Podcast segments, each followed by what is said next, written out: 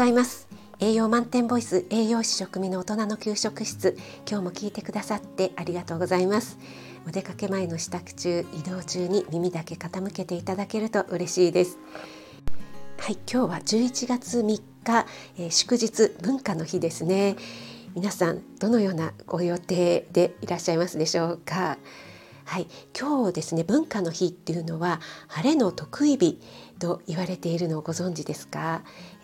晴れの、出現率がとても高い日というふうに言われているので、晴れの特異日と言われているんですよね。過去数十年の、天気の、データからでも晴れの日が多いと言われているんですけども、ちょっとですね、私ウェザーニュースのホームページを見ましたら、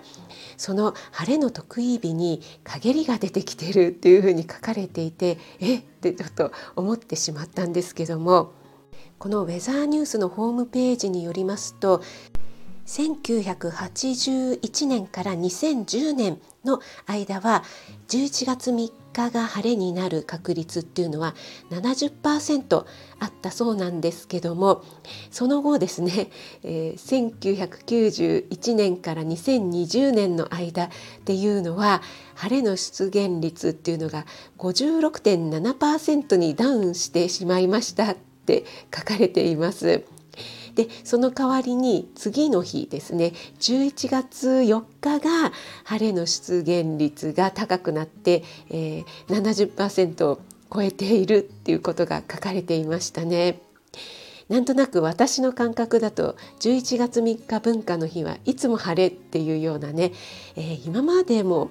曇りとか曇りの日はあったんだけれども、雨の日ってあんまり記憶ないなと思ったんですけども、はい、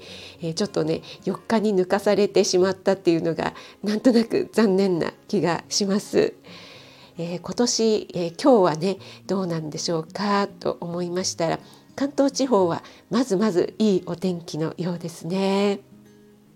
はい、ちなみにですね、東京で最も晴れが多いのは12月24日で 93.3% なんですって。これちょっと意外ですよね。12月24日と言ったらクリスマスイブなので、なんとなくホワイトクリスマスっていうイメージありますけども、確かにホワイトクリスマス、雪が降った日ってあんまり記憶にないなと思いますね。